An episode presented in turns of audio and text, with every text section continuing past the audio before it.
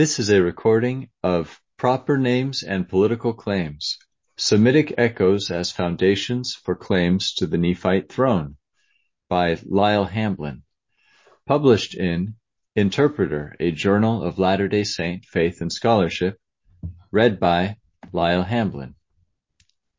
Proper Names and Political Claims, Semitic Echoes as Foundations for Claims to the Nephite Throne. Abstract the Book of Mormon contains examples of phonemes in character names that resemble Semitic root words. The possible meanings of the names and their timing in the Book of Mormon narrative provide a deeper level of context to the Nephite political challenges in the books of Mosiah through 3rd Nephi. Specifically, the English phonemes for the Hebrew and Arabic root word for king, MLK, appear in character names in the Book of Mormon narrative when the people of Zarahemla, who are descended from Mulek, the last king of Judah, are discovered by the Nephites in the book of Omni. King names then appear frequently during, the time in the narrative in which there are attempts to reestablish a monarchy during the early reign of the judges. King names disappear after, quote, Moroni put an end to those kingmen, that there were not any known by the appellation of kingmen, end quote. The presence and timing of these king names suggests that the Mulekite claim to the local Israelite throne resonated rhetorically through Nephite politics for over a century and was violently contested in the multiple civil and external wars in the books of Alma through 3rd Nephi. Readers of the Book of Mormon are exposed to over 300 proper names of, role, of characters and places. Many of the names are biblical names or direct copies of biblical names, but many of the names in the Book of Mormon are unique to that book. While early critics once attributed the unique names to the active imagination of Joseph Smith Jr., the translator, English language scholars of the last century have had more access to ancient Near Eastern texts and look at the unique names as evidence that supports the historicity of the Book of Mormon as an ancient text. For an early example, in 1957, Hugh Nibley gave his opinion that the names of Lehi's children were, quote, pure Arabic, quote, and that some of the unique proper names in the Book of Mormon resembled, quote, Egyptian and Hebrew, along with a sprinkling of Hittite, Arabic, and Greek names. Scholars have built on that initial work, and much has now been written about linguistic evidence for Book of Mormon, Book of Mormon authenticity.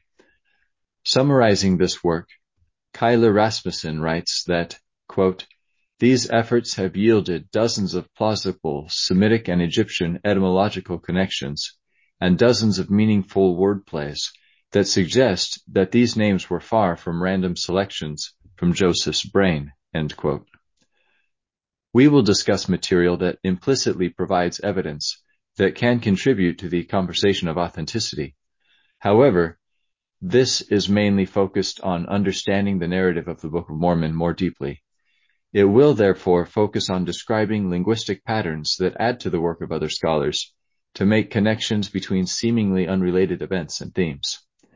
These connections help further the work to more, quote, fully comprehend the reality, unquote, that Mormon was trying to convey in the Book of Mormon, quote, because unconscious and unstated background knowledge and offstage actions that are present only by implication will sometimes be the key to a fuller understanding of an intended meaning.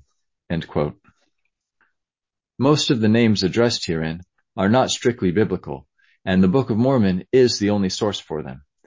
Therefore, they are not necessarily ancient Semitic names.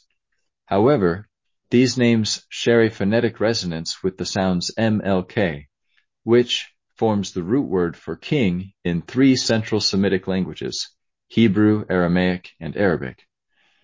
Previous authors have analyzed some of these names from a, a Hebrew and Aramaic pers- perspective, but not from an Arabic perspective.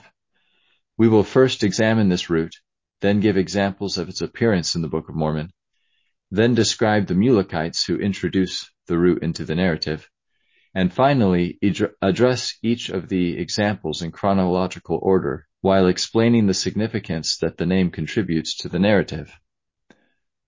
Roots patterns and forms in Semitic languages. Some background into the structure of two central Semitic languages is necessary to see the importance of the names in the Book of Mormon. The parts of language that are important in this case are roots, patterns, and forms. Roots are the core of a word that carry the essential meaning. Nearly all languages utilize roots that can be added to or changed to give additional meaning to the word. In English, we may take the word king and consider it the root of the adjective kingly or the possession kingdom. In Semitic languages, most nouns can be broken down into roots and patterns. Roots are usually consonants and patterns are usually vowels, with some exceptions.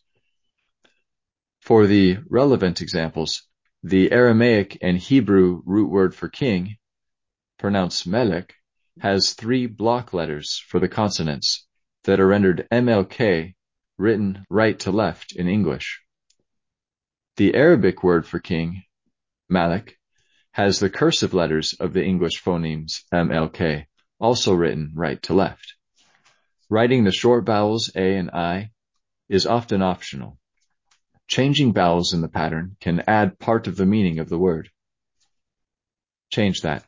Changing vowels in the pattern can change part of the meaning of the word. For example, if a writer added an A sound to the end of the MLK root word in Arabic, it would become Malika and mean queen in English. Adding another M sound to the beginning of the root changes it to kingdom, Mamlaka. Words like property and dominion can be written in both languages with this root. Herein, the MLK root will be evident many times in proper names and its meaning of king will explicitly deepen the context in the historical narrative of the Book of Mormon. Examples of MLK names. Table 1 de- details examples of the MLK root that are unique to the Book of Mormon. MLK root names that are biblical, such as those found in several of the Isaiah chapters of 1st and 2nd Nephi, and the name Melchizedek found in Alma 13:14, and the excerpts of Malachi in 3rd Nephi 24, are excluded from this discussion because their Semitic origins are already well known, and they do not refer to characters or places that play roles in the narrative of the Book of Mormon. Table 1, MLK names in the Book of Mormon. The left column has a list of names, the center column has a short or identification for them, and the third column has an example of a reference. I will read the left column.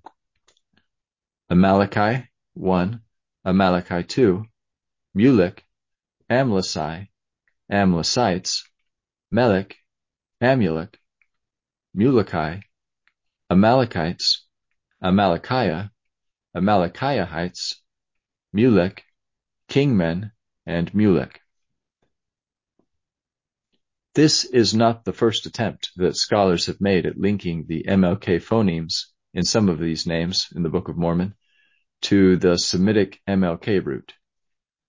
The Book of Mormon Onomasticon, an online Wikipedia-style resource that summarizes the work of many authors on the possible meanings of the unique Book of Mormon names, mentions the possibility that the MLK root gives meaning to some of these names in Hebrew, but some scholars hesitate to accept the names that start with an A as Hebrew MLK names. They may not have considered the possibility that the MLK root does not need to be strictly Hebrew, but can be descended from Central Semitic languages generally. Broadening the linguistic lens used to analyze the names allows us to incorporate many of those names that start with an A. In Arabic, the root is not damaged by that initial vowel in several cases, which could be a sound like an Arabic hamzated aleph, as will now be shown. For example, the MLK root can be put into an Arabic verb or adjective form. This requires some explanation. There are 10 main verb forms in Arabic that can modify the roots, with the first form being the bare root. Much like changing a noun with a pattern of vowels, one can change the meaning of the verb by adding sounds to change its form. Changing the form of a verb according to one of the 10 forms can change it from an active to a passive verb or indicate causation, show reflexivity, or evince intensity. For example, using the MLK root as a verb in Arabic can mean things similar to, quote, possess, be master of, to rule over, end quote. The first and fourth forms of the MLK root would make a verb that could be transliterated into amluku, amlaka, or simply amlek, which could mean I'm taking over in the first form and to take possession in the fourth form. Similarly, using that root in an adjective, amlak, can mean one who possesses most. Words transliterated into amlak can also mean possessors, possessions, or angelic messengers of God. One could maintain a similar meaning of the word even when adding or changing short vowels, as in pronouncing the E as an I, or separating the M and L with an A or U. Placing the MLK phonemes into an Arabic verb form, or using them in an adjective, is significant, because the MLK Semitic root now begins to be more visible in the above names that do not start with an English M. The previous omission of Arabic as a contributing lens for analyzing these names was natural for earlier scholars. The widely known Israelite heritage of the characters in the Book of Mormon make Hebrew the natural choice for scholars who are searching for meaning in those names. However, there are several reasons why Arabic could also contribute to a legitimate framework. First, in Proto-Semitic, which linguistic anthropologists consider to be the ancestor to both Semitic languages, the MLK root can have an A sound at the beginning for the noun God. Second, Hebrew and Arabic originated close together and are related. Early scholarship described the relationship in close terms. Explaining the culture surrounding Lehi and his family, Hugh Nibley wrote that the tribe of Manasseh, of which Lehi and his descendants were a part, was closest to Arab tribes, and also had ties to the Egyptians. And there are textual clues in the book of 1 Nephi indicating that Lehi may have had a strong connection to both groups. It has long been known that most Israelites in Judea in the 6th century BC spoke Aramaic, which was a central Semitic language that was more closely related to Hebrew than it was to Arabic. However, Nibley wrote that, quote, in Lehi's day, the Aramaic and the Arabic spoken in the cities were almost identical, quote, due to their having similar pronunciation.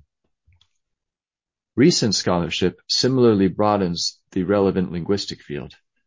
Brian Stubbs conducted a major study of Uto-Aztecan languages and found commonalities between Uto-Aztecan words and the same words in Egyptian, Phoenician, and Arabic. He reached some important conclusions. Quote, some Semitists are now suspecting that some northern Israelites may have kept their original Aramaic, or were bilingual, adding Hebrew but keeping their Aramaic. Hebrew was not the original language of the Israelites as many suppose. Abraham and Laban, the Aramaean, and his daughters Leah and Rachel, the mothers of Israel, were all Aramaic speakers. And according to the Uto-Aztecan data, the Lehi Ishmael party's language seems to have been quite Aramaic-like or Hebrew-Aramaic mix. The Mulekite language may have been Hebrew when fleeing Jerusalem, but their probable passage on a Phoenician vessel had them shifting to the dialect of the majority, the Phoenician majority. Stubbs' studies found over 1,000 pairs of words that had apparently survived not only the nearly 1,000 years that transpired between Lehi's journey from the ancient Near East and the Nephite destruction, but also nearly 1,600 years that has passed since then. This incredible resilience of language illustrated by Stubbs could hypothetically account for the use of an initial A sound that does not damage the MLK root in Book of Mormon names, that was present in Proto-Semitic before Lehi and is still present in Arabic today. For these reasons and other reasons concerning the timing and use of the words in the textual narrative to be explained below, one should consider it probable that these names are linguistic descendants of MLK root Semitic words generally, and not require them to comply strictly with Hebrew. Significance of MLK names. As will be explained in detail in the following pages, the MLK root appears in proper character names with surprising regularity in a specific part of the storyline in the Book of Mormon. Then it completely stops. This period begins with the appearance of the Mulekites in Omni chapter 1. The MLK root continues to occur frequently during the reign of the judges. At that time, the Nephites were often struggling to retain a free government against groups that sought to reestablish a monarchy. As explained below, there are strong reasons to expect Mulekites to contend for an Israelite throne. These MLK names were no longer used for people after, quote, Moroni put an end to those kingmen, that there were not any known by the appellation of kingmen, Thereafter, Mulekites, who are attempting to re-establish monarchy over the Nephites, transition to Jaredite-inspired names beginning in Helaman chapter 1.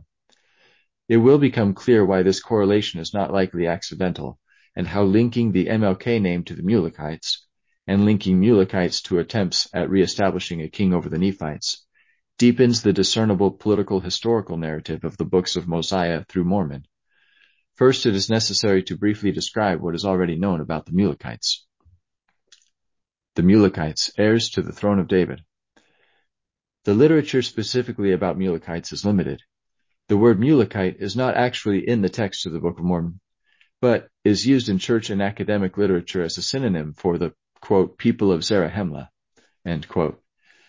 The term Mulekites will be used here because it is not only shorter, but it also has the MLK phonemes in it. John L. Sorenson wrote the most complete report about the Mulekites, and it reveals much historical background into their origins and role. To summarize what is relevant, Zedekiah was the last king of Israel before it was destroyed in 586 BC.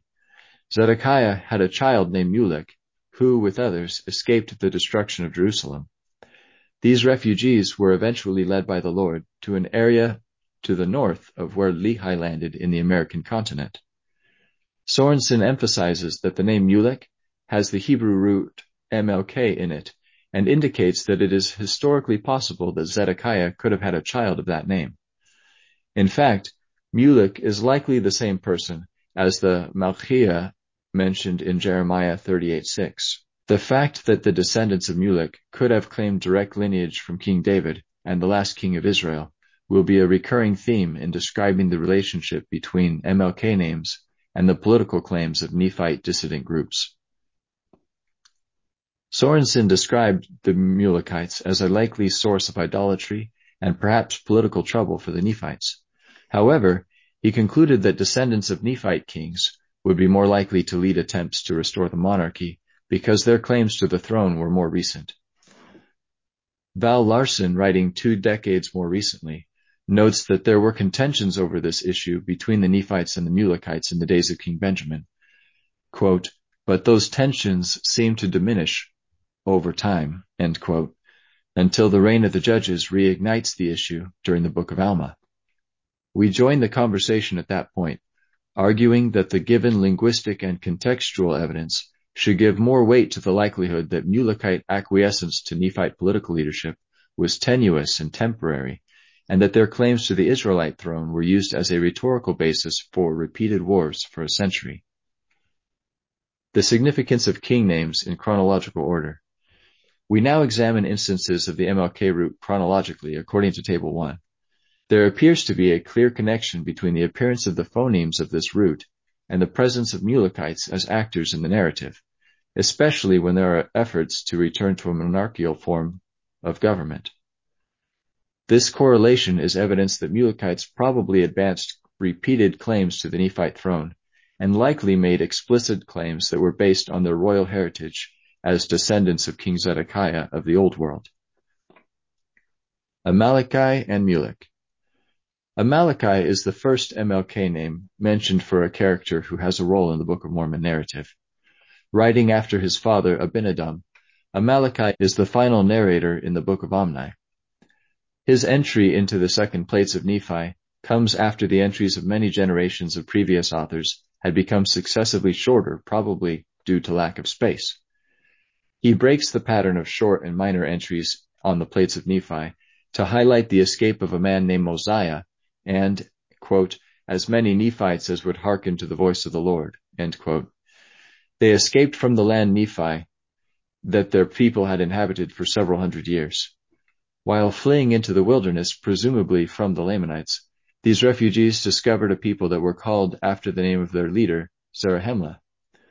These people had, quote, come out from Jerusalem at the time that Zedekiah, king of Judah, was carried away captive into Babylon, and were brought by the hand of the Lord across the great waters into the land where Mosiah discovered them. These are the Mulekites. The appearance of the name Amaleki in the chapter when the Mulekites are introduced is not likely coincidental.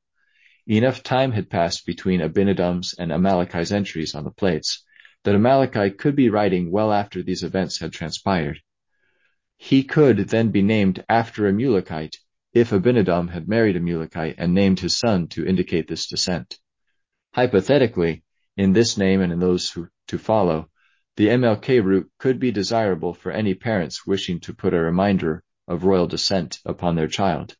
In this case, a Mulekite mother would be a reasonable source of that wish. There is a question of whether Amaleki was born before the time that Mosiah led Nephites away from the land of Nephi, making it possible that his MLK name could be an adopted title or a peculiar coincidence, but it is unlikely.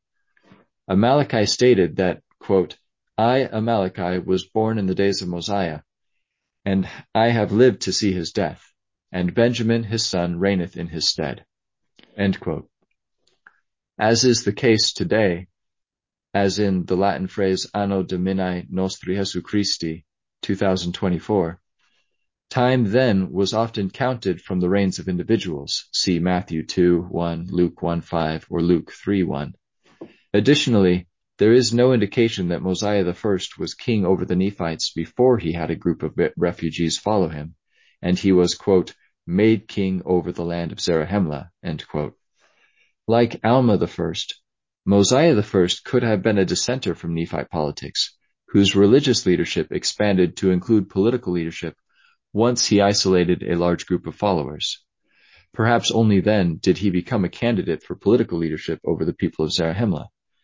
Like Lehi, he could have taken the plates of brass from the political authority, or he could have been the one responsible for them without being king, much like Abinadom kept records though he was not king. Therefore the phrase, quote, days of Mosiah, quote, likely places Amaleki's lifespan to the time after Mosiah first became king over the combined Nephite Mulekite peoples, which in turn means that Amaleki's name is likely intentionally, not coincidentally, a Mulekite name. The next Amaleki, Amaleki II, comes to the story nine years later, when a descendant of Zarahemla named, quote, Ammon took three of his brethren, quote, to check on those Nephites who had returned to the land of Nephi. He plays no further specific role in the story, but he is possibly a descendant of Zarahemla because Ammon was a descendant of Zarahemla, and Amaleki II is explicitly referred to as one of his brethren. This possibility that he is a descendant of a previous king of the Mulekites, who was a descendant of Zedekiah, reinforces the connection between Mulekites and the MLK root. It is unlikely that these two Amalekites are the same person. The first Amaleki stated that he was about to die in Omni 130, and the men who went with Ammon were described as, quote, strong. It is not completely clear if his brotherhood with Ammon is literal or religious. If it was literal, it would be understandable if the second Amaleki was a nephew or other relative of the first and wanted to go find the brother of the first, who had gone to the land of Nephi. Of, if this is the case, it could indicate that Abinadom might have married an immediate relative of Zarahemla. The second Amaleki cannot be a son or descendant of the first because the first Amaleki had no children. Mulek is the next MLK name mentioned in the narrative. He is mentioned in Mosiah 25.2, see also Omni 115 and Helaman 6.10, as a descendant of, of the king Zedekiah who escaped Jerusalem. He is mentioned here because the people of Zarahemla, which included his descendants, are noted as being more numerous than the Nephites who were under King Mosiah. It seems safe to assume that he is the son of Zedekiah later spoken of in Helaman 6.10 as explained above. According to Royal Skousen, quote, the printer's manuscript in Mosiah 25.2 has the spelling Muluk, which the 1830 typesetter changed to Moloch. For the 1879 edition, Orson Pratt changed Mulak to Mulek in the LDS text, under the reasonable assumption that the individual named is the Mulek mentioned in the Book of Helaman. This example of flexibility with transliterating the spelling into English is further indication that the names discussed herein are possibly MLK root names. Mosiah ends the monarchy. Before more king names are discussed, it is important to note the political position the Nephites now found themselves in at the end of the book of Mosiah. Appreciating their position will give context to these important parts of the Book of Mormon narrative and will be relevant in understanding the importance of further MLK names. The MLK naming pattern helps to indicate that the Mulekite claim to the Nephite throne was likely the political root of the multiple external and civil wars in the books of Alma through 3rd Nephi, as explained below. While the beginning of the book of Mosiah highlights the spiritual unification of the Nephites and Mulekites, the end of the book of Mosiah highlights the political transition from a united monarchy to a constitutional democracy that initiates a steady flow of violent political contests. King Mosiah II finds himself without willing heirs to the throne, as all his sons had chosen to go on missions to the Lamanites. Mosiah II then makes a proclamation to radically change the political system and transition away from monarchy. This Nephite transition to a reign of judges is made much more complicated because of the existence of the Mulekites. In establishing the reign of the judges, Mosiah was not only taking the opportunity to make the best out of his son's unwillingness to take the throne, he was also possibly trying to prevent the spiritual and political problems that the Nephites would be faced with if the Mulekites were allowed to influence the selection of the next king. The Mulekite political influence would be problematic for several interrelated reasons. The Mulekites were most of the population, had a strong heritage of monarchy, carefully remembered their genealogy, and had a valid claim to any throne among the Israelites that might be available should any Israelite king find his sons unwilling to inherit the throne. The Mulekites could claim the throne of David, being descended from the tribe of Judah and its last king. Indeed, if the Mulekites had returned to Jerusalem, they could have rightly contested that throne. Mulekites could have felt justified in contesting any available throne among any other Israelite tribe as well. There is another aspect of establishing the reign of the judges upon Mulekites that was possibly challenging. Ending monarchy in favor of judges would leave this branch of the house of Israel resembling the time of the judges in Israelite history that preceded the establishment of the throne of David. This would possibly look like a political regression that would dishonor both King David's legacy and his present descendants, the Mulekites. For these reasons, Mulekites could justifiably claim leadership of the Nephites. In comparison, the Nephites were from relatively lowly Manasseh and Ephraim through intermarriage with the children of Ishmael. Further, they could not even claim the birthright leadership within the descendants of Lehi, due to Nephi being younger than Laman. Potential political rhetoric that incorporated the above elements would require immense skill to circumvent. These details could have made the transition extremely difficult had his sons publicly renounced the throne before Mosiah had prepared the people's minds for an alternative regime. As will be seen later, the combination of these Mulekite and Lamanite claims possibly motivated several conflicts, expanding civil wars between the Mulekites and Nephites into external wars between Nephites and Lamanites. This brings up the question of why the Mulekites would have agreed to Nephite governance in the first place. Omni 117 states that, quote, they had had many wars and serious contentions, quote, among themselves, quote, from time to time, It would be possible that if their society were to have a chance to end their contentions through a neutral option, it might seem desirable, especially if that neutral option was a long lost related tribe that could restore their original language and records to them. Also, intermarriage between the leading families of the Nephites and the Mulekites would, would likely be a helpful prerequisite for political unification of the two peoples. As Val Larsen suggests, it is likely that either Mosiah the first married into Zarahemla's family, or at least had his son Benjamin do so, and that Mosiah the second was likely at least half Mulekite. To Mosiah II's aid in these complications, he had at least three major sources of unity for his people that eased the transition to judges in the face of potential Mulekite claims to the throne. First, King Benjamin had already converted the Mulekites to the same general b- belief system based on Christ during his own departing political transition sermon. This system included renaming of their society after Christ. This would hopefully allow them to forget their tribal identities. His speech also attempted to prevent political conflicts. As Val Larsen explained, those spiritual themes predominate in the sermon he delivers on this occasion. The political subtext in Benjamin's coronation speech is unmistakable.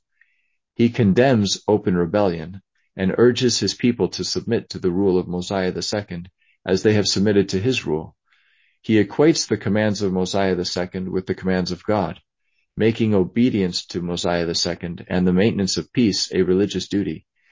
He suggests that any who listen to Satan and contend against Mosiah II, as some contended against Benjamin himself, will risk the damnation of their soul. Looking ahead, the book of Alma takes as its logos this narrative that political rebellion is the same as spiritual rebellion. Once this narrative had become hegemonic, those who wished to contend politically in the book of Alma of necessity also contended spiritually. It became a clear pattern that those who initiated violence against the political system were also targeting the church. The habit of violently fighting over the rights to spiritual and political leadership was only minimized among the Mulekites, while there were po- popular strong kings like Mosiah I, Benjamin, and Mosiah II. A later reign of judges may have been an invitation for people who would have otherwise only been spiritual dissenters to add a political justification to their rebellion. When King Benjamin had, quote, desired to know of his people if they believed the words which he had spoken unto them, they all cried with one voice, saying, Yea, we believe all the words which thou hast spoken unto us.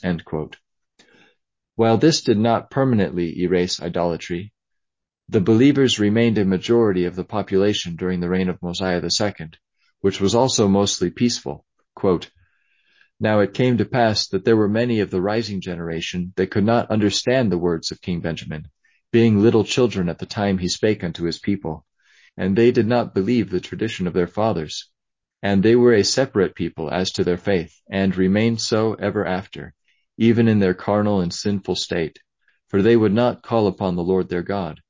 And now in the reign of Mosiah, they were not half so numerous as the people of God but because of d- the dissensions among the brethren, they became more numerous. The fact that the unbelievers were still a minority during the time of Mosiah II assisted his efforts at changing their laws. This pattern of dissensions only expanded into politics after Mosiah II was gone. The second fact that assisted Mosiah II's political transition was that the Nephites and Mulekites considered themselves the same people even though they gathered separately for official events. It is very likely that there were residual language and cultural barriers that made the separation natural. Their unity was likely provided by their church and their shared political leader. When these tethers later weakened, this opened a vacuum and invited division. The third fact that helped Mosiah II convince his people to accept the ending of the monarchy was that he was trusted completely by his people. Quote, they did esteem him more than any other man, for they did not look upon him as a tyrant who was seeking for gain. For he had not exacted riches of them, neither had he delighted in the shedding of blood. But he had established peace in the land, and he had granted unto his people that they should be delivered from all manner of bondage. Therefore they did esteem him, yea, exceedingly, beyond measure. Mosiah's explanation of why judges would be more desirable than the king in chapter 29 was not only true, but also a public relations success that specifically avoided mentioning Mulekite claims to the throne.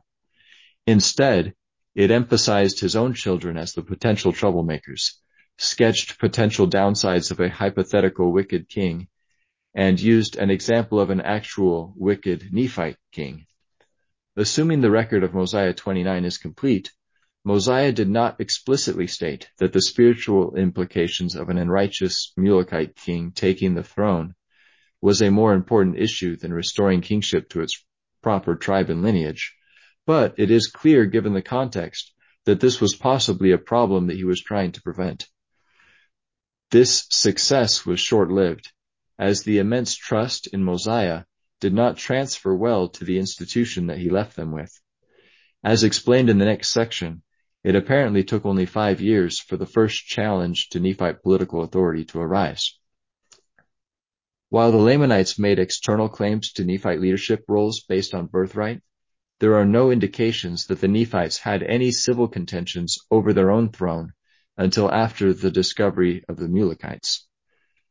The explicit linking of external and civil strife in the Book of Mormon narrative then begins in the Book of Alma.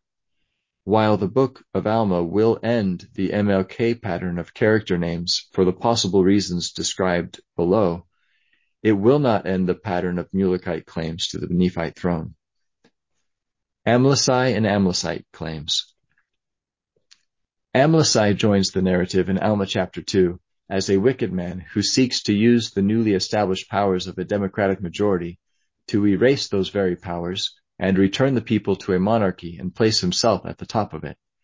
There is no record of what Amlici said to get people to support him, or what rhetoric the quote, wonderful contentions quote, that took place before the vote were predicated on, but clearly he intended to destroy the church, and he quickly gathered many to support him. This sudden and dramatic shift, seemingly without explicit cause, is an instance of missing context that can be informed by considering the Mulekite dynamic. When Mosiah II ended the monarchy, the top political position was filled by an individual who was ethnically and politically non-Mulekite. Alma II was not only likely to have not been an ethnic Mulekite, but was also from a group that had dissented away politically from the combined Nephite-Mulekite society.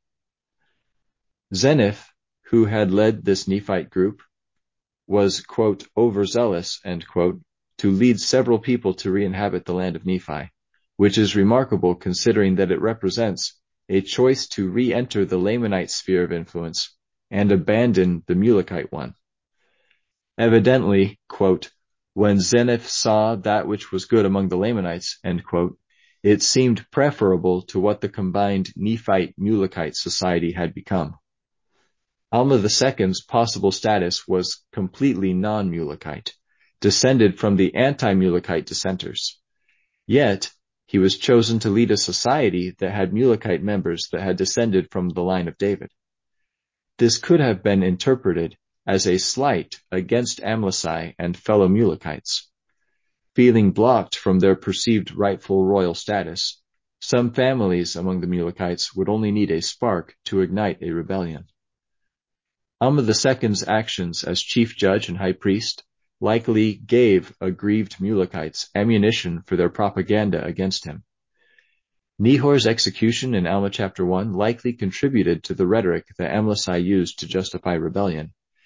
Nehor had begun to preach ideas that gained wide reception, and that would prove hard to extricate from Mulekite groups in the Book of Alma. Nehor killed a Zeniffite-descended church leader, Gideon, and was condemned to death by Alma II. Mulekites could have reinterpreted this execution for propaganda purposes as an official use of force to persecute their Nehorite beliefs. A second official action of Alma II was also probably used against him politically. He was using the state to punish those who were not following church teachings.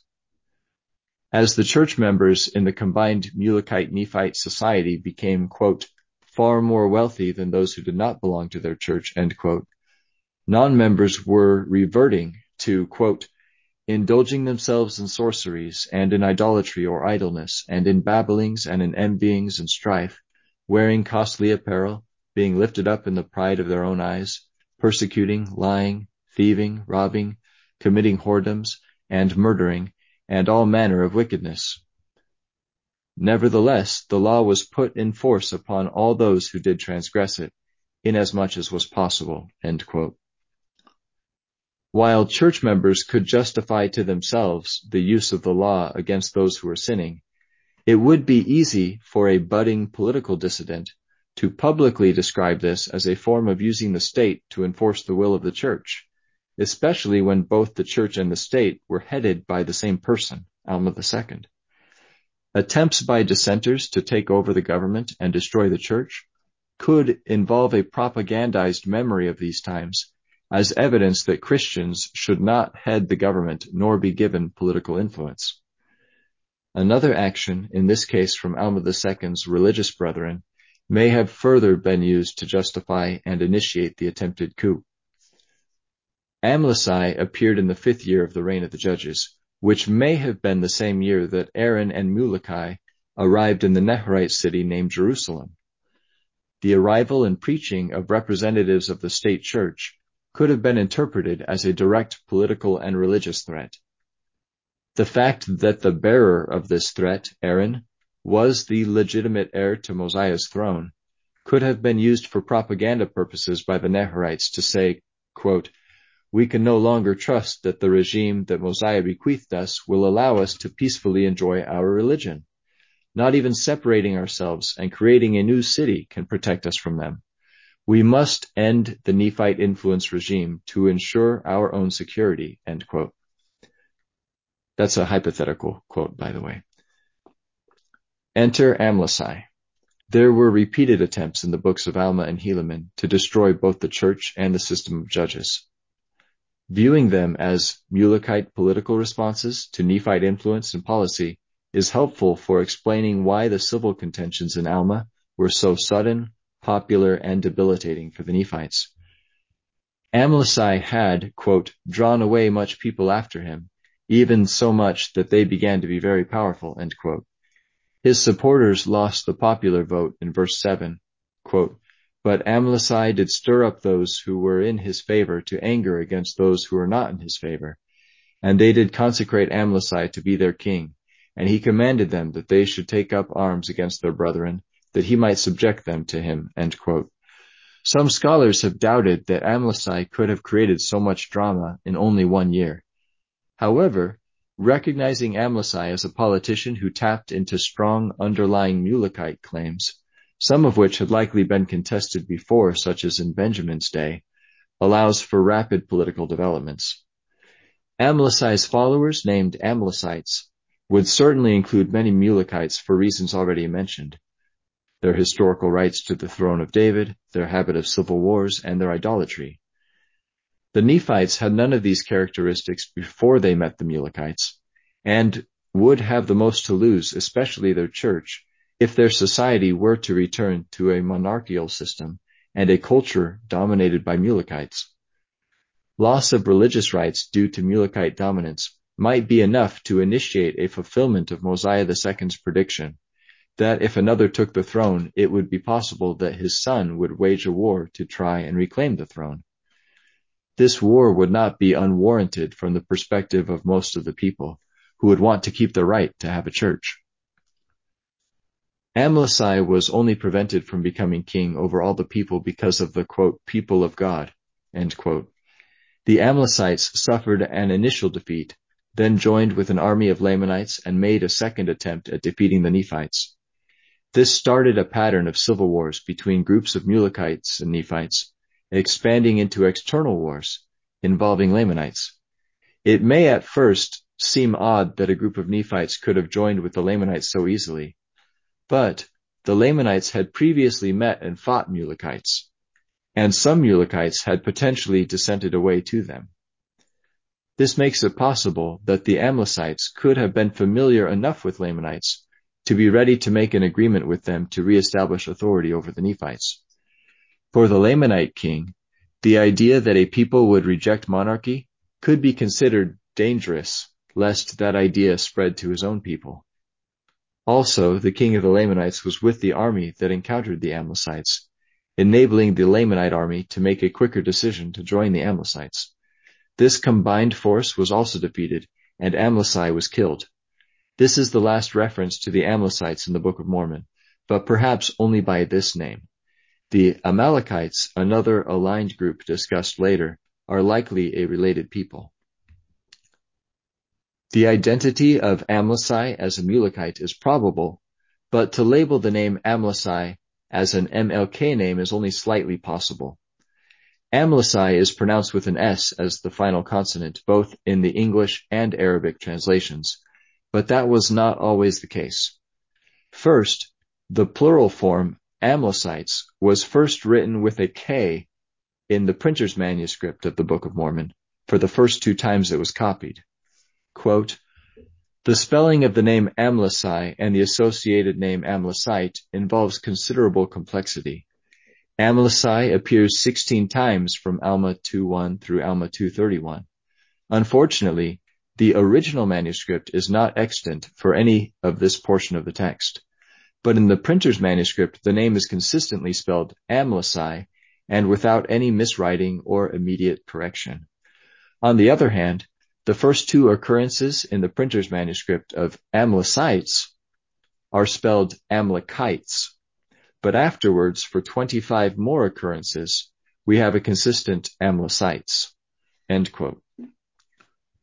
Second, the current in-progress retranslation of the Book of Mormon into Arabic renders Amlici with an S sound in the last consonant, but the Church's 1985 Arabic translation renders this word with a K sound. Together, these bring up the unlikely but still possible possibility that it could have been an MLK root word. The presence of the MLK root is not a requirement for considering that Amlici was a Mulekite, but his desire to rule and his ability described above to find a large and ready-made audience for his cause make his identity as a Mulekite and as a descendant of David and Zedekiah probable. Melek, Amulek, and Muloki. After the defeated Amlicites fled with the Lamanites, the next MLK name to appear is Melek, referring to the land west of Sidon where Alma had a successful missionary journey. It is possible that this was a predominantly Mulekite city based on its name. It is not likely the same place as Mulek from Alma 51, 25 through 26, because they are specifically described as being different places. The next MLK character name does not belong to a dissenter. It is that of Alma's famous missionary companion, Amulek. This might be the only example where an MLK character name applies to a non-Mulekite. Even though this is an exception to the claim that the MLK root is a clue to Mulekite identity, it still reinforces the concept that MLK names belong to Mulekites.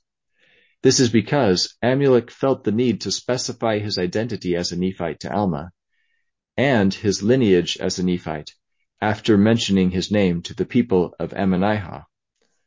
He may have anticipated that people would think that he was a Mulekite.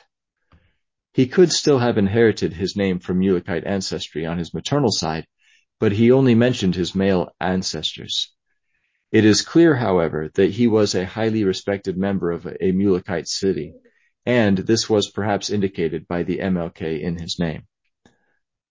The next MLK character name, Muloki, was Aaron's missionary companion to the Lamanites. He had been imprisoned and then later freed by Ammon and Lamoni. His relationship to the others is not clear. Instead of being an actual son of King Mosiah, he was likely a Mulekite who accompanied them, as mentioned in Mosiah 28 and Alma 17:8. Amalekite claims. The next MLK character name is the Amalekites. They join the story as resistant to conversion Nephite descenders living among the Lamanites. Without careful reading, the origins of the Amalekites are not readily apparent. By the time that Aaron and Muloki encountered the Amalekites in Alma 21, they had joined themselves with the Amulonites to build a city named Jerusalem and had established synagogues after the order of Nehor. Jerusalem would be the most appropriate name of a city, and may indicate that a group of Mulekites had earlier decided to leave the combined Mulekite-Nephite society. In the original manuscript, Oliver Cowdery used the following varieties of spellings for the Amalekites. Amalekites with a CK, Amalekites with two E's, Amalekites with a, with an ICK, Amalekites, and Amalekites with an ALEK. What is consistent in the spelling of these characters is the maintenance of the consonant phonemes MLK. Semitic vowels can be interchanged without changing the root. Again, while the MLK root was not recognized in the names that begin with A by scholars who were strictly using Hebrew, it can appear to be a legitimate linguistic descendant of Semitic languages more broadly, as discussed earlier. Scholars have debated for a generation whether the Amalekites are the same people as the Amlicites. Some linguistic evidence tends to support uniting them, yet contextual evidence implies keeping them separate. This can remain unresolved for now, but some progress can be made regardless. For our purposes, they are politically aligned peoples who fill similar literary functions as Mulekite dissenters from the Nephites. Connections between the dissenting groups help reinforce their identities as Mulekites. As Val Larsen explained, quote, Words of Mormon 116 makes it clear that dissenters have been going over to the Lamanite side since the time of Benjamin, and the shared Nehorite religion of the Amlicites slash Amalekites also necessarily entails the movement of people between Jerusalem and Zarahemla prior to the first year of the reign of Judges when Alma II executed Nehor in Zarahemla. So dissenting Mulekites have been living in both locations before and after the inauguration of the reign of the Judges. The fact that the uprising of the Amlicites in the land of Zarahemla was coordinated with an attack from the land of Nephi also suggests that there is an ongoing relationship between dissidents in the two lands.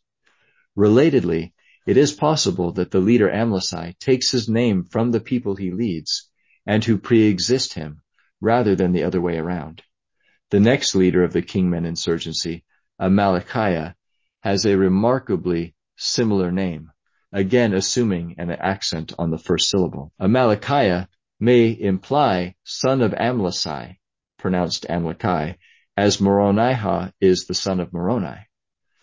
We would thus see a similar pattern in the name changes of the successive overall leaders of both the Nephite and Amlicite slash Amalekite slash Amalickiahite armies.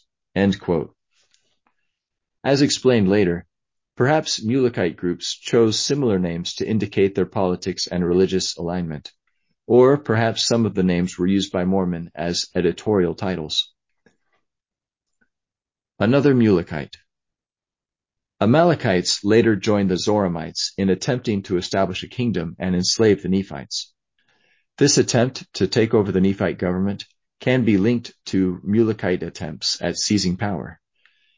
The invading Lamanites teamed with Zoramites and Amalekites and were led by a man named Zerahemnah. The name Zerahemnah obviously resembles Zarahemla, the descendant of Zedekiah and the chief Mulekite Nephite city. That name hints that he is a Mulekite who may have felt justified in taking the Nephite government. Amalickiah and the Kingmen Amalickiah is the next MLK name for a person who attempted to replace the Nephite government with himself as a king. He was the head of those who rejected the teachings of Helaman after the departure of the prophet Alma II. Quote, in fact, in the original manuscript, Oliver Cowdery frequently misspelled Amalickiah as Amalickiah 28 times and Amalickiah 21 times. Non-Arabic scholars have not reached a unified significance for his name. But in Arabic, his name is merely the word Amalekite with an Arabic nisba suffix, meaning in this case, I am from the Amalekites, or even, I possess the Amalekites. This indicates that he was inheriting or commandeering the cause of the rebellious Mulekites, which was to return the Israelites to a kingdom under its perceived rightful heirs. Mirroring Amlici, Amalickiah's civil war, detailed in Alma 43 through 62, soon involved the Lamanites. It then initiated a section of scripture that goes into very specific detail about how the civil and external wars were fought and eventually won by the Nephites. The tribal identity of Amalickiah seems to indicate political opportunism. Amalickiah is referred to as a, quote, Nephite by birth, and his brother Ammoron defines himself in a letter to Moroni as a, quote, descendant of Zoram, whom Nephite fathers pressed and brought out of Jerusalem. To what extent their lineage was mixed with Mulekites is not specified, but is likely from the MLK root in the first name. For political purposes, Ammoron explained that, quote, I am a bold Lamanite. Behold, this war hath been waged to avenge their wrongs, and to maintain and to obtain their rights to the government. Unlike his brother, who probably drew on Mulekite support initially when among the Nephites, Ammoron claiming the Lamanite justifications for war, which they made based on being descended from Lehi's eldest son. He had just inherited the Lamanite throne, so he adopted their grievances. Together, these brothers are justifying themselves with whatever rationale has the highest propaganda value based on their current circumstances and audience. Amalickiah and Ammoron clearly saw the opportunistic value of identity politics. Their rhetoric against the Nephites was powerful. Having brought people to this hemisphere against their will, the Zoramites, robbing others of their rightful inheritance once here, the Lamanites, and then denying others their rightful claims to a throne, Mulekites. The Nephites were close to now losing their own liberty due to these brothers. This is an intersection of oppressions that the Nephites are being accused of by them. According to those who played these identity politics, the solution for this intersection of oppressions was not merely to create an alternative system to which they could repair, like the Amalekites of Alma 21, but to extend their power without limits and reduce the religious and political rights of those who are most enjoying their liberty. Parallels to today are implicit. The brothers and their followers met their match with Captain Moroni, the Nephite general, who had also previously defeated Zerahemnah. Moroni, quote, knew that Ammoron had a perfect knowledge of his fraud, yea, he knew that Ammoron knew, that it was not a just cause that had caused him to wage a war against the people of Nephi. Moroni recognized the fraud in their claims and saw these claims as a potentially catastrophic threat. Moroni's response was radical and instigated changes to Nephite Mulekite naming patterns as described next. Moroni targets MLK. Captain Moroni executed the few Amalickiahites that refused to support the free government after the initial defeat of these royalists. Alma 46:35. This cleansing of the inner vessel was then repeated twice more during this extended civil war in Alma 51 and 62:9 upon groups that were appropriately called quote king men end quote the antagonists were named kingmen not merely for it to make sense to us in English, but because these people likely used names that contained the MLK root. Perhaps Mormon could have chosen to write this name label kingmen with an MLK root that continued the lengthening pattern in the Book of Alma, but it is certainly much easier for us that he did not. Amalickiahites could have been a legitimate but unwieldy alternative for another iteration of Amalickiahites. The kingmen were mostly Mulekites, not only because of the obvious anglicized king in their name and their connection to previous similar groups, but also because the record references their quote, high birth, quote, and their claim to quote, blood of nobility. There would be no rational basis for Lehites to claim noble blood in the faces of the descendants of King Zedekiah of Judah. Descendants of Ishmael and Zoram would also need clearer credentials to claim noble blood. No other present groups could make claims to noble blood or high births, so it is clear these kingmen were Mulekites. When, quote, Moroni put an end to those kingmen, that there were not any known by the appellation of kingmen, end quote, he was primarily targeting Mulekites not strictly because of their tribal identity, but because of the catastrophic effects of the politically destructive way they self-identified. As Captain Moroni explained to the chief judge in a letter, the political and spiritual destruction from their, quote, stubbornness and their pride, quote, was imminent.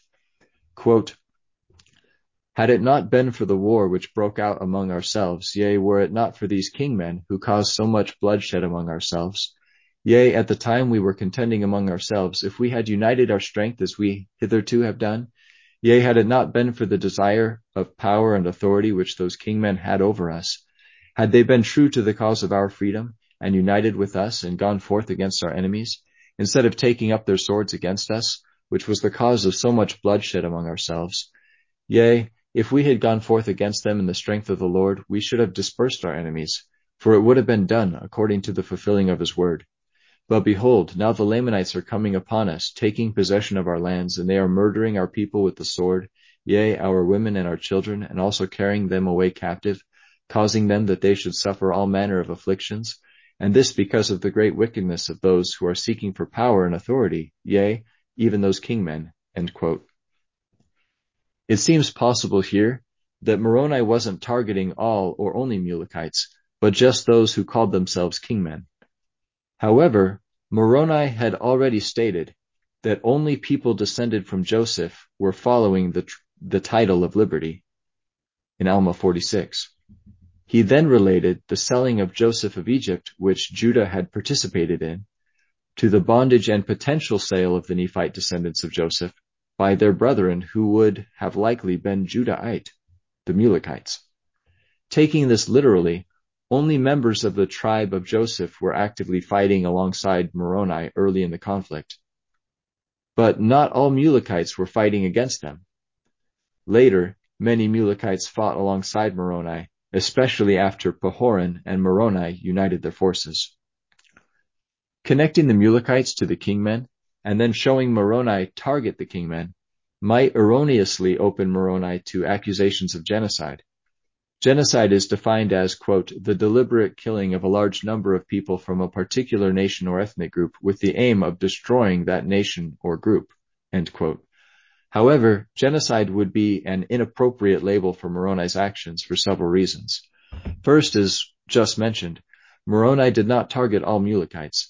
Most of the population were Mulekites by genealogy, but most of the population were against the kingmen.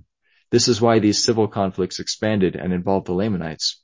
The rebellious Mulekites could not get enough people with whom they shared ancestry to share a political identity. Therefore, it was not the bloodline, but the political attitude that was the target.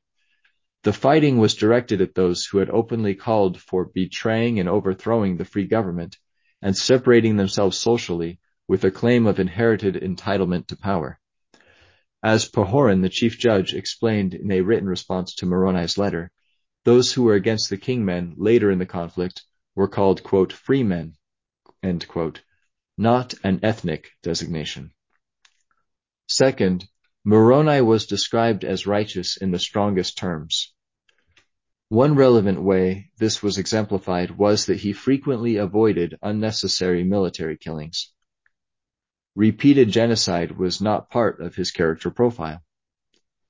Finally, and more technically, even though this rebellion was rhetorically justified based on family histories, they were both tribes of Israel. This was an intertribal but intra-genus dynastic struggle over internal order that the Mulekites were initiating and the Nephites were resisting. Moroni's efforts were ultimately successful and the Nephites and supportive Mulekites eventually defeated the Lamanite armies that had been led by Amalickiah and Ammoron. The end of MLK naming patterns. As seen later, Mulekites did survive this war, but importantly, Semitic MLK names were no longer found for characters in the Book of Mormon narrative after Moroni's persistent efforts made such proud names undesirable. The discontinuation of MLK names after this point may be evidence that the MLK naming pattern was being used at times as an indicator of political distinctness and opposition to the Nephites' decentralized political system. It often designated belonging to a, quote, faction, end quote. The repeated civil wars eventually required a drastic change in culture that extended to naming patterns among Mulekites. The statement that, quote, there were not any known by the appellation of kingmen, quote, is Mormon's notice to the reader that no new characters in this record will have MLK names. This sudden ending of popular naming patterns after authoritative effort has precedence in the Bible. Hosea 2.17 states, quote, For I will take away the names of Baalim out of her mouth, and they shall no more be remembered by their name. After this point, there was a sudden and permanent absence of Baal names among the tribe of Judah. Mulekite claims continue. Erasing the name did not end the tribal political habit, however. After this point, the next Mulekite who sought a throne over the Nephites took a Jaredite name, even though he was directly descended from Zedekiah. This is not a coincidence. Not only had the authoritative Mulekite name been discouraged, but the Jaredite names had been published. In the time between the end of the kingmen and the rise of Coriantumr, Helaman II had widely shared the record of the Jaredites, as his father had been instructed to do by Almas II.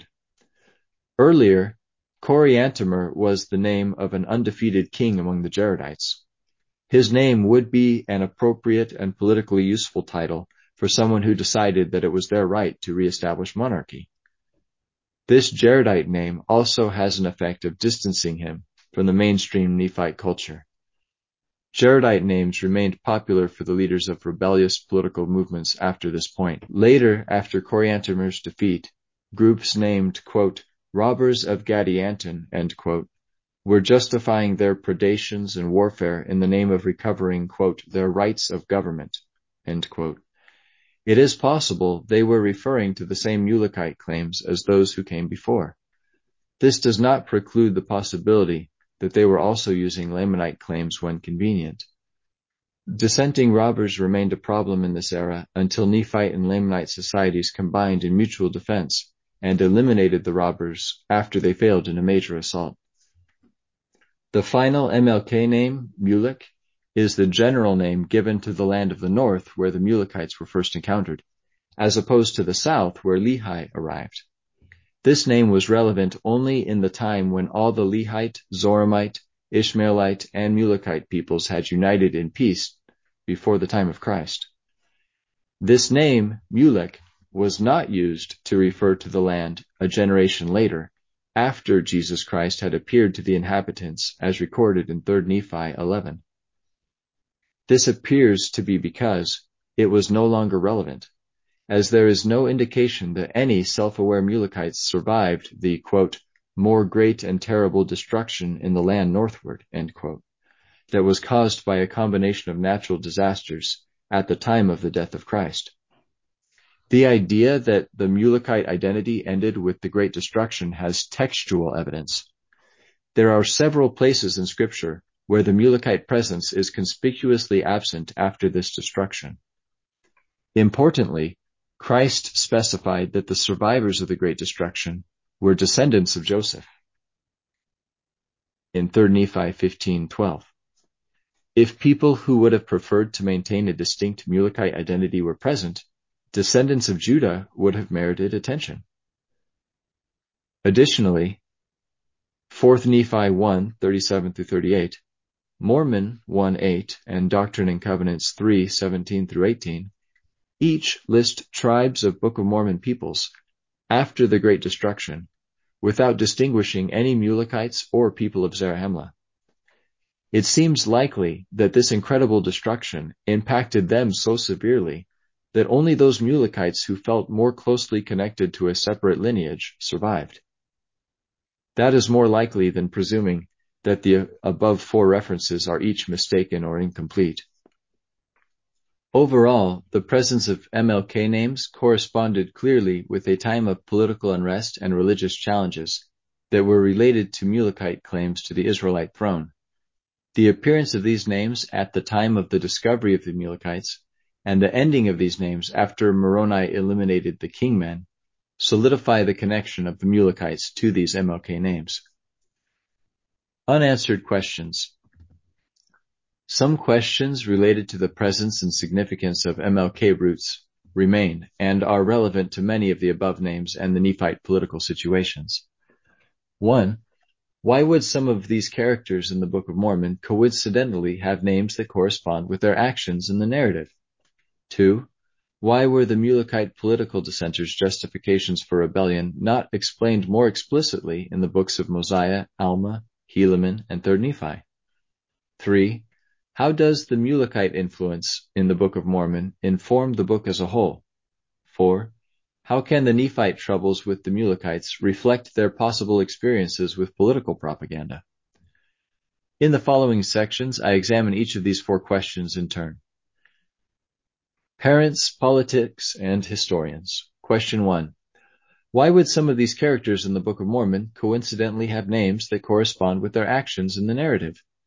Were these MLK names given at birth or adopted upon entering politics? If the names were given at birth, it could indicate a family desire to imitate ancestors, maintain distinct or distanced royal identities within the Nephite system, or even a desire to have a child acquire the throne.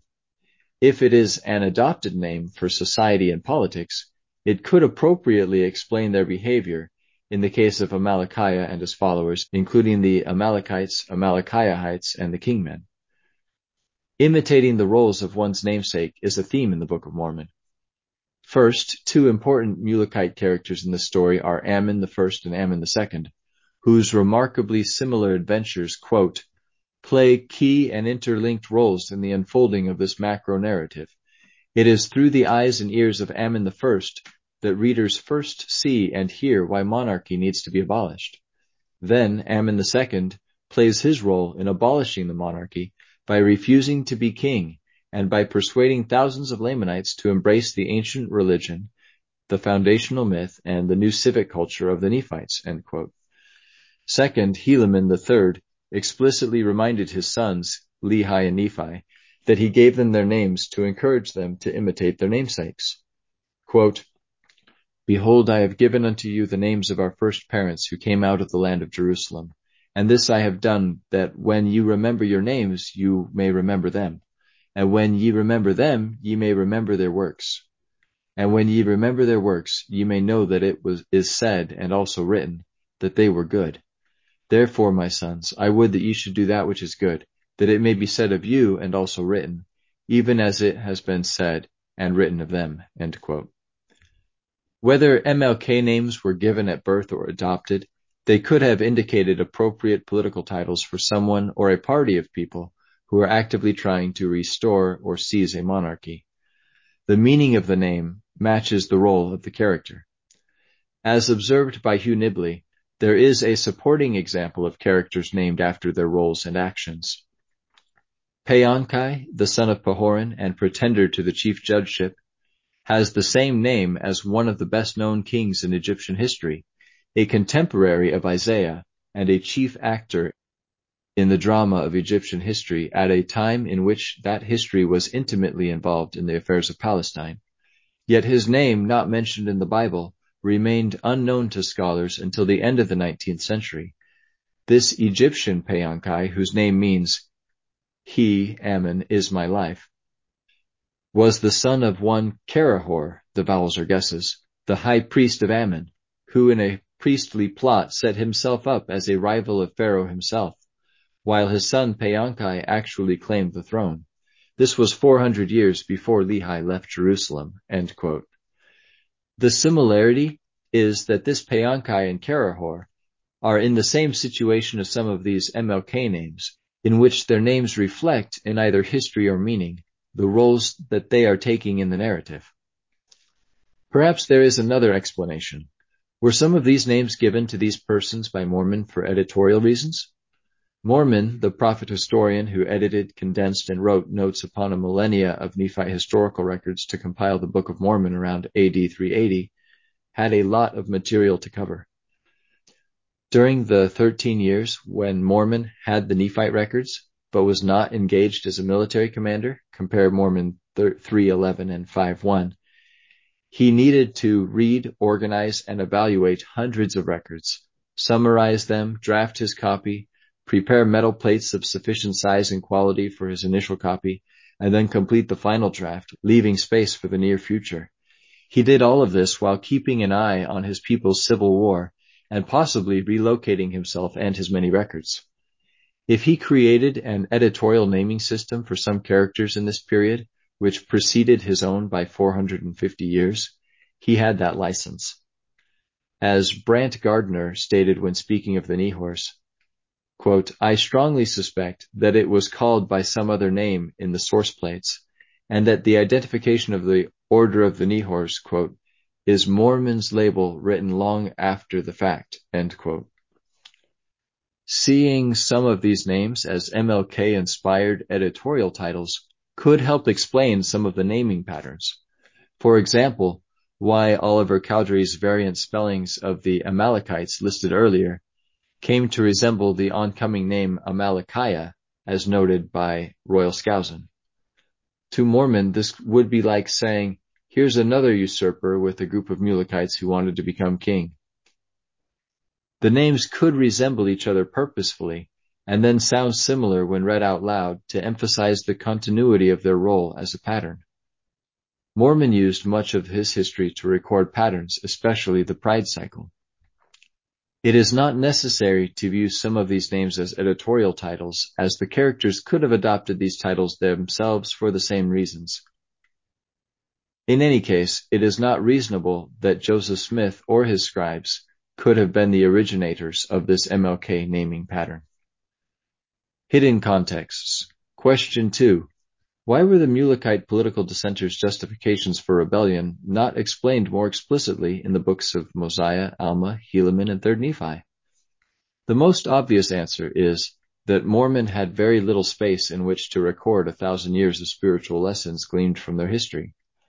Related to this, by the time that Mormon was compiling these records and writing about them, the Mulekites may have been non-existent for nearly 350 years. The wars the Nephites and Lamanites fought during Mormon's lifetime gave no other obvious reference to Mulekites or their claims unless one considers opposition to the church. Mulekite irrelevance to the political and religious environment of Mormon's day might contribute to the lack of repeated explicit description of their political motivations during the reign of judges as Mormon read back through Nephite history and summarized what was important in his opinion. Val Larsen suggests that perhaps the omission, uh, de- delete that. Val Larsen suggests that perhaps the omission was intentional. Quote, Mormon leaves Mulekite justifications unstated probably because it is so plausible that stating it might leave readers ambivalent about the conflict between the judges and the revanchist Amlicite slash Amalekite kingmen.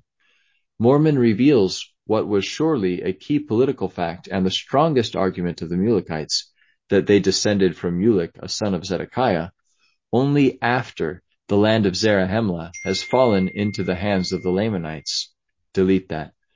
Only after the land of Zarahemla has fallen into the hands of the Lamanites and thereby weakened any Mulekite claim to the throne. Mormon's faith and political sympathies prevent him from sympathetically articulating the point of view of the Amlicites, but his integrity as a historian compels him to report sufficient information for us to reconstruct the motives of those whose views Mormon reprehends. If explicitly omitting Mulekite justifications was intentional, it may be for the same purpose that Christ had in mind when he taught in parables to those who knew him in his mortality. Scripture is a gift that keeps on giving. There is more to learn, quote, by study and also by faith, end quote, for those who seek to, quote, remember the new covenant, even the Book of Mormon, end quote. Taking a broader view. Question three. How does the Mulekite influence in the Book of Mormon inform the book as a whole? Mormon obviously emphasized the time of the Mulekites in his record. The political and spiritual challenges posed by the Mulekites mirrored the challenges Mormon faced in his own day. In the Words of Mormon, the insert between the books of Omni and Mosiah, Mormon interrupts the Nephite narrative as soon as the Mulekites are introduced.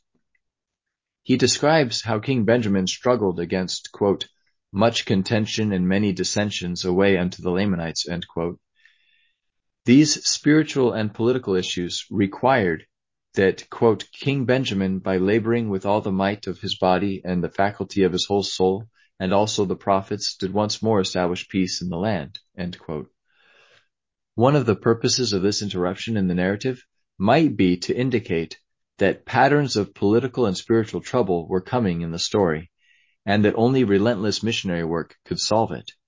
He gives a summary of several books to come. He started that theme with the above quote. After this introduction, the book of Mosiah first focuses on Benjamin's continued efforts in this regard, chapters 1 through 6, then focuses on a Nephite attempt to escape the society that had merged with the Mulekites, chapters 7 through 22. The text next explains the solution that the Nephite kings had found for managing two deeply different societies that were sharing a political system. The solution was in chapter 29. For the Nephites, it would have been a political marriage motivated by necessity, since the Nephites needed more manpower to remain free from the Lamanites. Remaining free from subjugation by Mulekites would require constant internal and external missionary work, as exemplified repeatedly by the books of Alma, Helaman, and 3rd Nephi. This was especially true when the Mulekites joined the Lamanites, Amlicites, or harnessed them, Amalickiahites and Kingmen. Mormon began the book of Alma by stating Mosiah, quote, had established laws and they were acknowledged by the people. Therefore, they were obliged to abide by the laws which he had made, quote. Quote, the main narrative thread of the book then focuses on the conflict between those who accept and those who reject this obligation, Once Nehor resorted to violence to enforce his spiritual dissension, and Alma responded with a legal use of state violence, this opened the Nehorite Mulekite rhetorical field to claims that Alma martyred Nehor, and therefore the only way to dislodge the hegemonic anti-Mulekites was with violence. Missionaries had to therefore ensure that most of the combined Mulekite Nephite society believed in Christ as opposed to Nehorite ideas. When the Amulonites slash Amalekites embraced Nehorite ideas, and when Zoramites began drifting into Nehorite beliefs, missionaries needed to try to convert them back, which gave dissenters excuses to spark further fighting. Bringing believing Lamanites into the Nephite fold, such as the Ammonites, was also a political necessity. In terms of Nephite politics during the reign of Judges, Mormon probably found additional relevance to his own day in the repeated dynamic of Nephite pride leading to internal and external conflict, as found in Alma, Helaman, and 3rd Nephi. This is clear from his emphasis on how that dynamic played out in his own time. From Benjamin's day until the coming of Christ, missionary work was the key to liberty. While it did spark excuses for war in the case of those who already wished to dominate the Nephites, it proved itself to be the key to victory. An aspect of correct belief that Mormon consistently emphasized throughout the record was the dynamic of divine justice and divine mercy.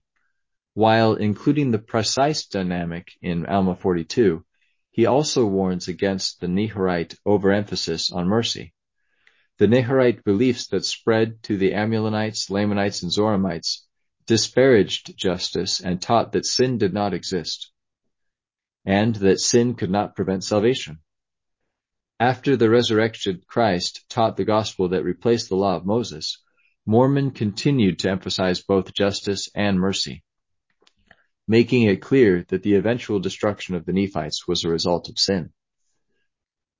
Along with describing the spiritual health of the Nephites and linking that health to their performance in war, Mormon emphasized the struggles of righteous leaders during the reign of the judges and his own day. They were in a quasi-democratic system, challenged by internal disagreements that expanded into external conflict. Mormon's 13-year sabbatical from leading the Nephite armies gave him a chance to review how his struggles with leading the Nephites were preceded by others in similar positions. When Mormon read the story of Captain Moroni during that time, he related well even though four centuries separated them. They both tried to maintain the political liberty of a people that struggled constantly with being faithful to the Lord in the face of overwhelming military challenges. It is no surprise that he would name his own son Moroni. Like Captain Moroni, Mormon believed that ending a civil war and establishing civilized behavior was a prerequisite for victory in external warfare. During Mormon's second attempt at preserving the liberty and lives of the Nephites as their leader, he was unable to act as Captain Moroni did with the Mulekites in eliminating the dissenting elements that were inviting the warfare. Quote, Oh, the depravity of my people! They are without order and without mercy. Behold, I am but a man, and I have but the strength of a man, and I cannot any longer enforce my commands. Also, unlike Captain Moroni, Mormon was ultimately unsuccessful at establishing internal order and preserving his people. In further contrast, in Captain Moroni's time, the political rhetoric against the Nephites had a strong element of demanding rights that are based on inheriting authority to rule the Israelites.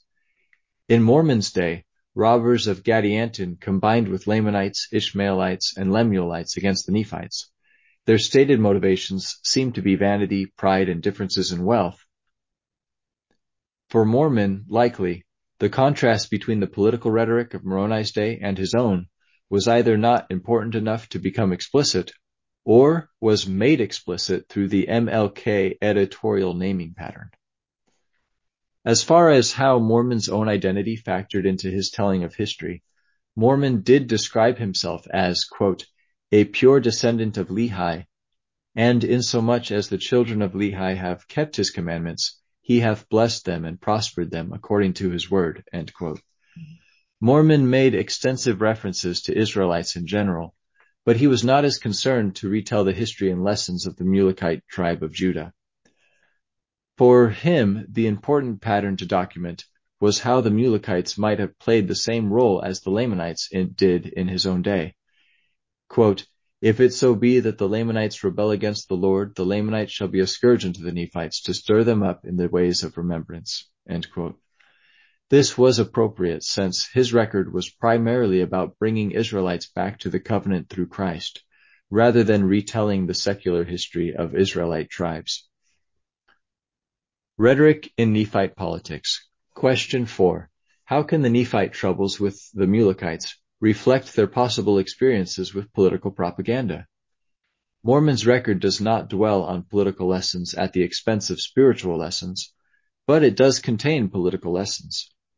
A possible lesson learned from the patterns of Mulekite-Nephite interactions is the danger of grievance-based propaganda when it is based on differences of identity and sin. As noted above, for Amlici and Amalickiah to quickly create large followings, and for Moroni to have to put down kingmen three times, there needed to be serious grievances that were nursed regularly. These grievances likely had three main rhetorical threads that intersected. First, repressed authoritative rights to rule in the name of King David.